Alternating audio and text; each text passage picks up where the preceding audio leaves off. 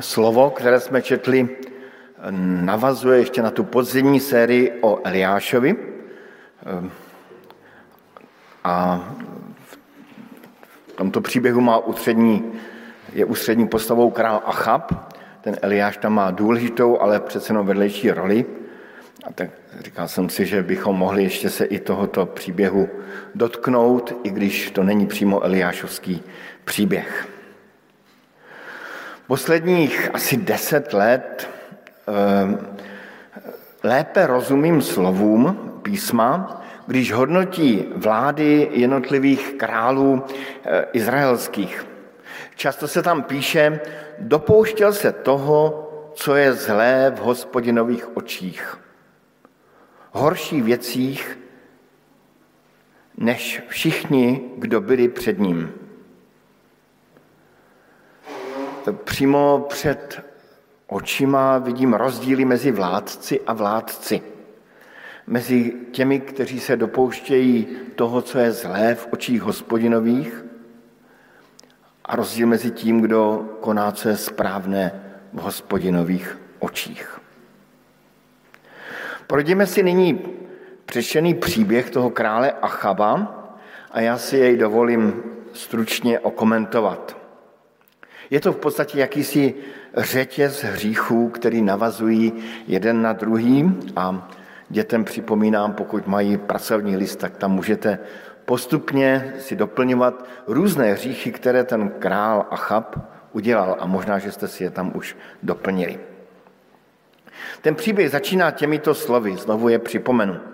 Po těchto událostech se stalo toto. Nábod izraelský měl vinici v Izraelu, vedle paláce samarského krále Achaba.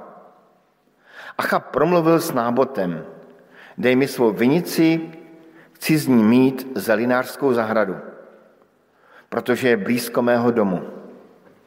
Dám ti lepší vinici, anebo, chceš-li, raději, vyplatím ti její kupní cenu ve stříbře.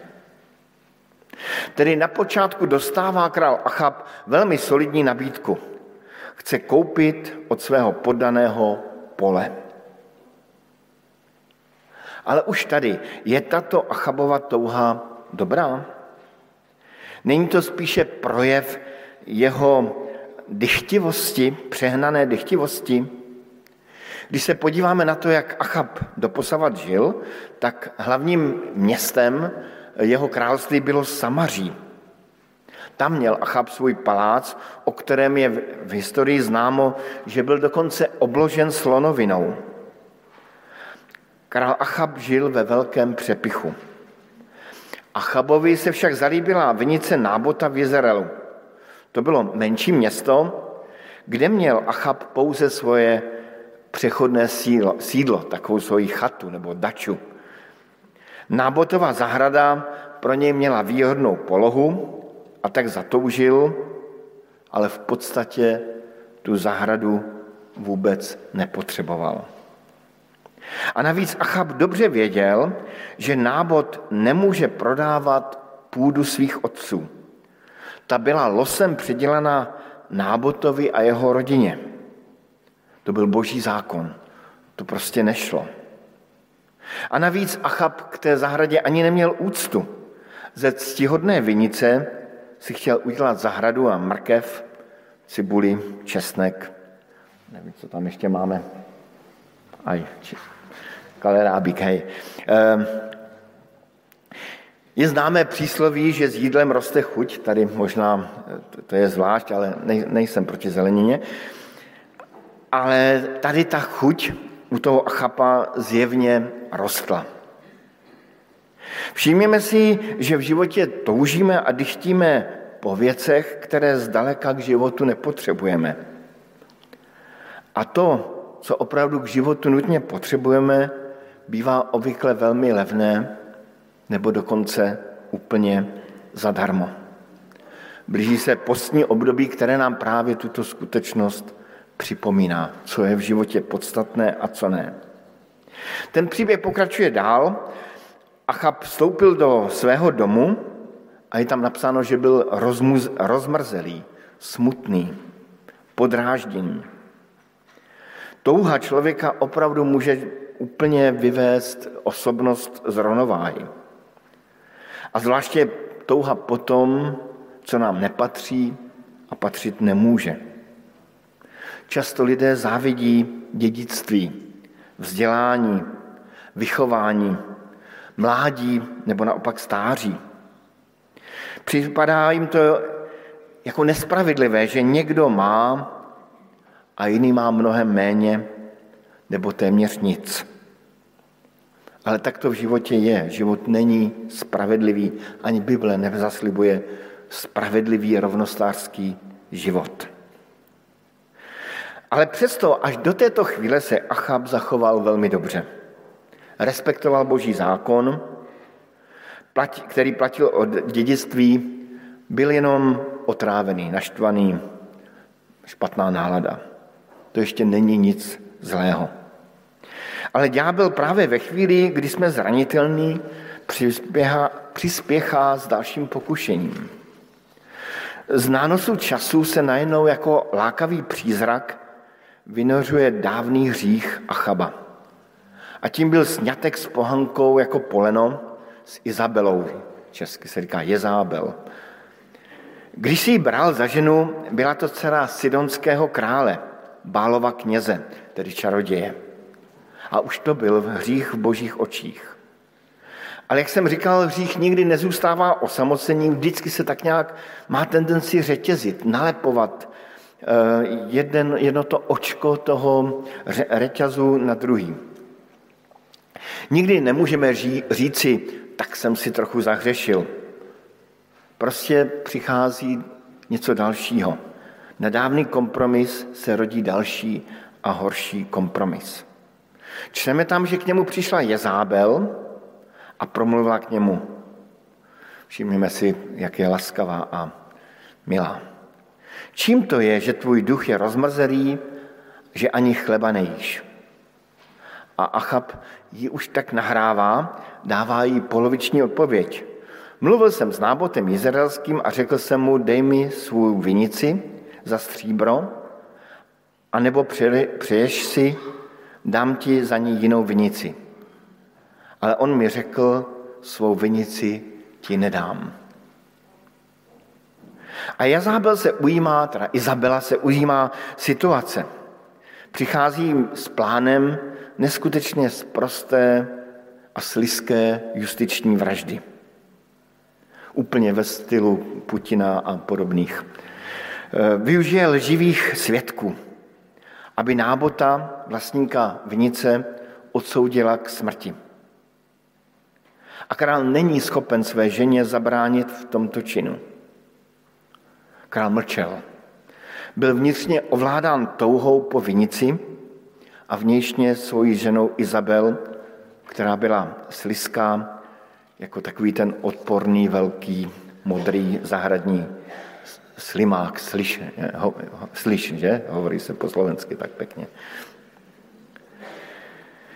Chvíle pokušení jsou chvíle, kdy se právě mají manžele navzájem podržet, pozbuzovat.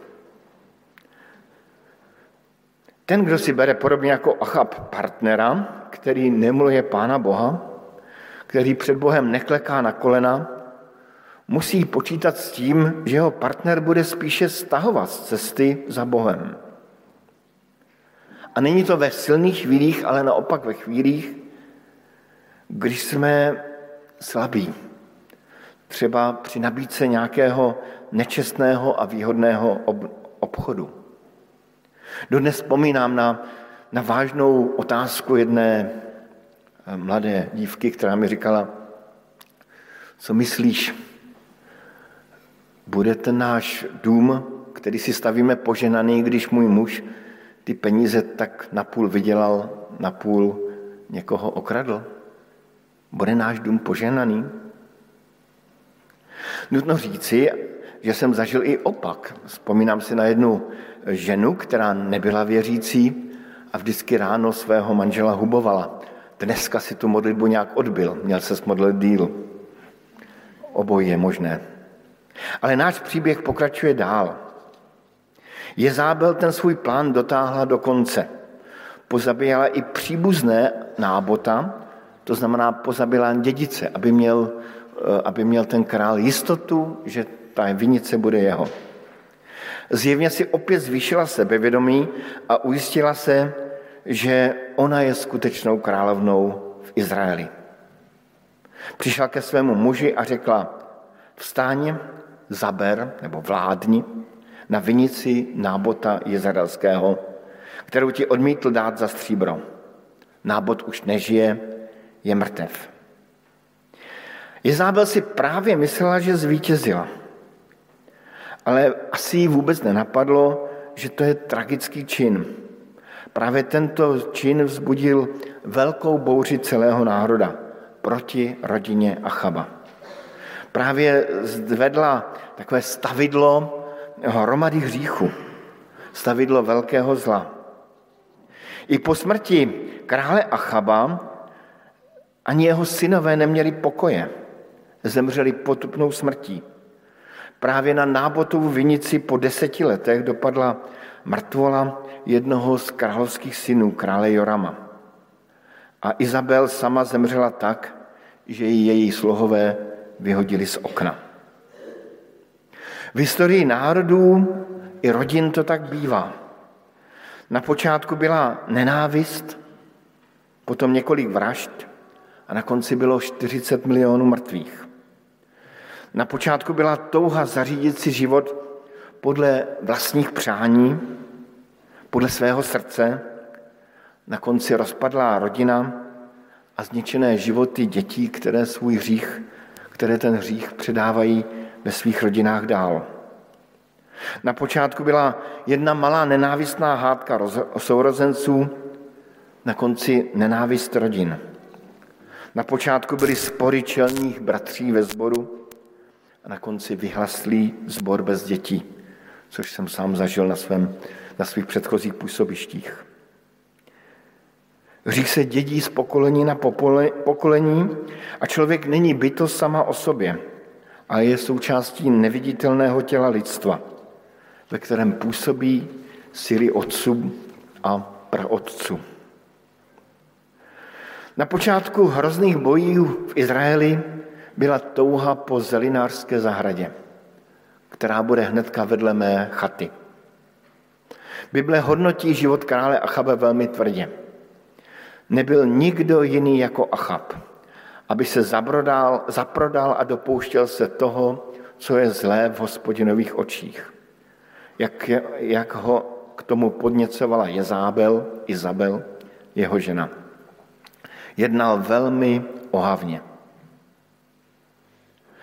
Ale i v hlubokém hříchu je naděje. Tady bych možná se vrátil k té ilustraci s tou nití, že těch obmotání bylo docela dost. A ten Achab udělal opravdu na ten jeho hřích, prvodní se navotalo hodně hříchů, ale přesto i z toho zajetí bylo možné se vysvobodit a, a i u Achaba byla naděje. Bylo by velmi zajímavé zahájit diskuzi o míře zavinění v této kauze. Kdo má největší podíl na tom všem? Tak pojďme přemýšlet. Achab? Ten jenom toužil. Pojďme dál. Možná, že to byl soudce, který tam soudil. Pojďme dál. Nebyl to náhodou sám nábod, který prostě až moc lpěl na té vinici Kdyby on nelpěl na té vinici, mohl být klid. Pojďme dál.